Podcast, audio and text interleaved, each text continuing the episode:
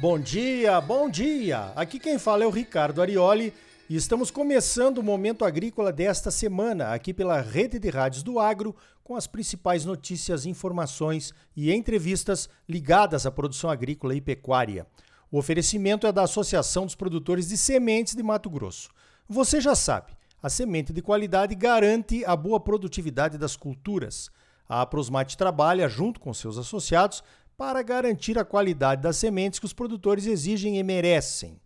Vamos às principais notícias da semana? Então veja esta. A FAO, que é o braço agrícola da ONU, as Nações Unidas, divulgou o seu índice de preços dos cereais no último dia 8. De acordo com esse índice, preços internacionais dos cereais secundários caíram 5,6%. Segundo a FAO, essa queda aconteceu por conta da queda nos preços internacionais do milho e do trigo. Geralmente, os preços dos chamados cereais secundários acompanham os preços do milho e do trigo. É mais ou menos o que acontece com os preços do sorgo aqui no Brasil. O sorgo é cotado a 70% do valor do milho. Ninguém sabe direito por quê, mas é assim que funciona muitas vezes. Analisando os preços dos demais alimentos, o índice total da FAO se manteve estável, os cereais caíram, mas os óleos vegetais subiram. Comparando com o índice de novembro de 2022, o índice deste ano está 10,7% mais baixo. Esses relatórios da FAO também analisam a oferta e a demanda mundial por alimentos. A produção mundial de todos os cereais foi estimada em 2,82 bilhões de toneladas. Seria um aumento de 0,9% em relação ao ano anterior. A FAO revisou para cima a produção de trigo na Rússia e na Turquia e a produção de milho nos Estados Unidos. E reduziu, mas só um pouquinho, as previsões de produção na Argentina e no Brasil. A FAO também reduziu as previsões para a produção na União Europeia e no México. Esse negócio de previsão de safras é sempre complicado. Temos que lembrar que é uma previsão. Digamos que uma previsão seria um chute com credibilidade estatística. Um chute com metodologia. Tipo assim, se você bater na bola com três dedos a essa distância, ela vai passar à direita da barreira e vai entrar lá no ângulo. Golaço! Mas aí tem o vento, a torcida, o gramado molhado e, é claro, o goleiro, né? Tem o imponderável e a bola não entra. Previsão é a mesma coisa, quase nunca acerta a safra real por melhor e mais confiável que seja a metodologia. Outra questão sobre as previsões é a sensação de perda maior nas pessoas que vivem o drama de uma quebra de safra. Seja por seca ou por excesso de chuvas, as más notícias ganham mais destaque na mídia. Isso acontece também nas redes sociais e no nosso dia a dia. Pouco repercute se alguém se formou na faculdade. Mas alguém que foi assaltado com violência, por exemplo, todo mundo fica sabendo. Será que a notícia da tragédia é mais repercutida pela mídia porque as pessoas se interessam mais pelas notícias ruins? Ou as pessoas se interessam mais pelas notícias ruins porque estão mais na mídia? Quem influencia quem, hein? Pois então, as tragédias gregas vêm de antes de Cristo e são atuais até os dias de hoje. E naquela época nem tinha o WhatsApp, né? E tem também aquela questão da rapidez das informações distribuídas pelas redes sociais numa velocidade muito maior do que as publicações das previsões. As previsões normalmente refletem os dados da semana anterior. Então, uma chuva ou a falta dela entre o levantamento dos dados e a divulgação pode fazer toda a diferença. Então, batida falta, sendo gol ou não, segue o jogo. Daqui a pouco tem outra falta para bater. Chama o Zico que ele acerta. Mas errava também, errou até pênalti na Copa, lembra disso? Aqui no Brasil, um clima diferentão deste ano safra continua a fazer vítimas. A safra de feijões do Paraná foi afetada. A Secretaria da Agricultura do Paraná já reduziu a sua previsão, olha ela aí de novo, na produtividade esperada para a colheita da primeira safra de feijão lá no estado. A nova previsão é de uma queda de 18% na produção final em comparação com as estimativas iniciais. A maior quebra é no feijão preto e a menor é no feijão carioca. Em Minas Gerais, segundo o IBRAFE, o Instituto Brasileiro do Feijão e Pulses, faltam números oficiais, mas os relatos de produtores dão conta de quebras expressivas por lá também. Os preços do feijão seguem estáveis, mas podem subir se essas previsões de quebra de safras se confirmarem. As chuvas também estão impactando a produção de mandioca. A colheita está dificultada e isso afeta as cotações do produto. O CPE, que é o Centro de Estudos Avançados em Economia Aplicada, mostra que as fecularias já enfrentam uma redução na moagem. O Brasil plantou 1 milhão 235 mil hectares de mandioca em 2023, segundo o IBGE, um crescimento de área de 0,9%.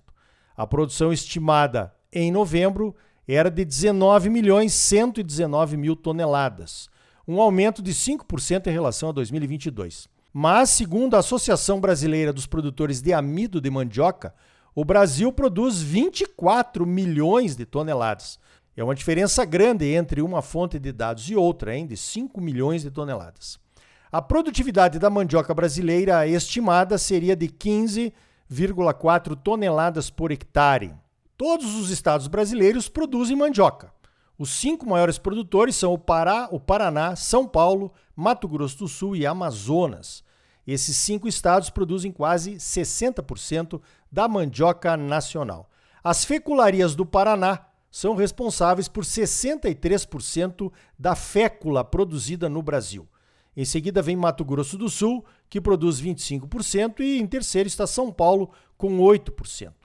Mais de 5.600 produtores de mandioca entregam o produto para as 42 fecularias do Paraná, a maioria localizada no noroeste do estado. A fécula é o amido extraído das raízes dos tubérculos. Entendeu? Chama-se amido quando é extraído de grãos. Por exemplo, o amido do milho, que é a famosa maizena. Chama-se fécula, goma ou polvilho quando o amido extraído vem de raízes, como a mandioca e a batata. O polvilho pode ser doce ou azedo. O polvilho doce é a fécula normal, extraída da mandioca ralada com água. O polvilho azedo, que é usado na receita do pão de queijo e da tapioca, é a fécula fermentada. Para quem não sabe, o sagu, que parece uma sementinha, nada mais é do que a fécula de mandioca granulada. Tem gente que cai nessa pegadinha da semente do sagu, né? A fécula da mandioca é muito usada na indústria da panificação. E a farinha de mandioca ou a mandioca cozida, às vezes as duas formas, são indispensáveis num bom churrasco.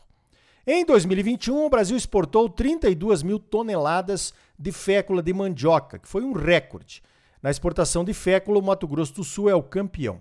O valor bruto da produção da mandioca, que é a multiplicação do produto pelo preço médio de venda, chegou a 3 bilhões de reais em 2023. No caso das exportações, apesar do recorde de 2021, ainda estamos começando. A Tailândia, que produz um pouco mais do que o Brasil, exporta sete vezes mais.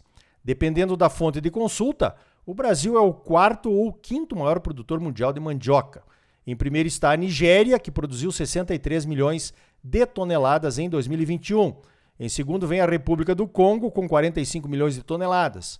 E depois vem a Tailândia, com 30 milhões de toneladas. E o Brasil vem logo atrás.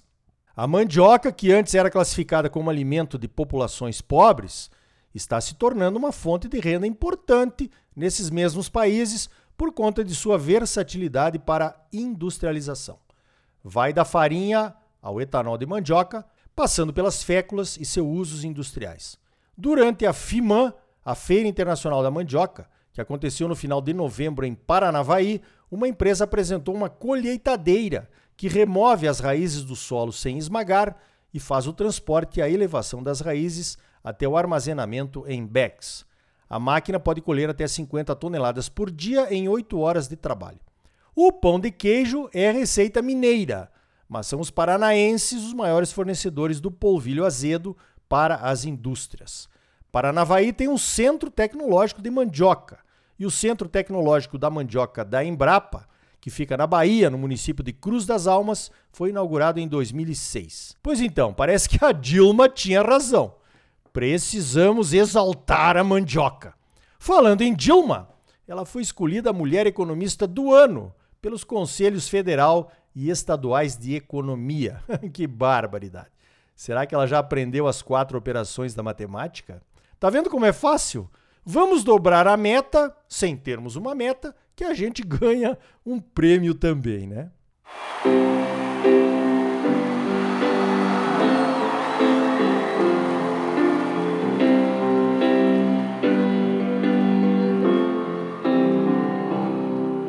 When I find myself in times of trouble, Mother Mary comes to me, speaking words of wisdom, let it be.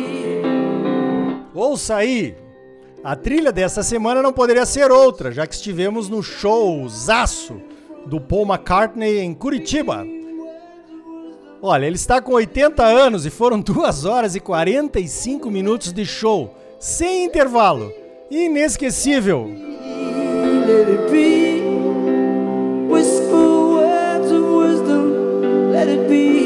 Olha, nós precisamos saber, será que o Paul toma colágeno do tipo 1 ou do tipo 2 para subir as escadinhas do piano correndo e sem corrimão, hein?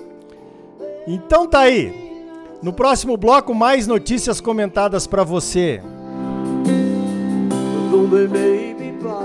E ainda hoje, uma análise da Conferência do Clima de Dubai que terminou nessa semana. Será que o pessoal voltou a discutir o que interessa, que são os combustíveis fósseis, e deixou um pouco de lado a agropecuária, que é parte da solução?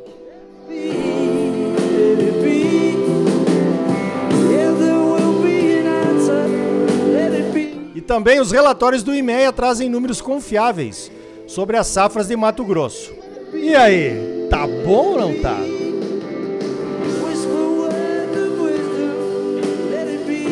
É claro que tá bom, você só merece o melhor. Então não saia daí. Voltamos em seguida com mais momento agrícola para você, num oferecimento da Associação dos Produtores de Sementes de Mato Grosso. A Prosmate trabalha junto com seus associados para garantir a qualidade das sementes que os produtores exigem e merecem. Voltamos já com mais momento agrícola para você. Fique aí com mais um pouquinho do Paul McCartney.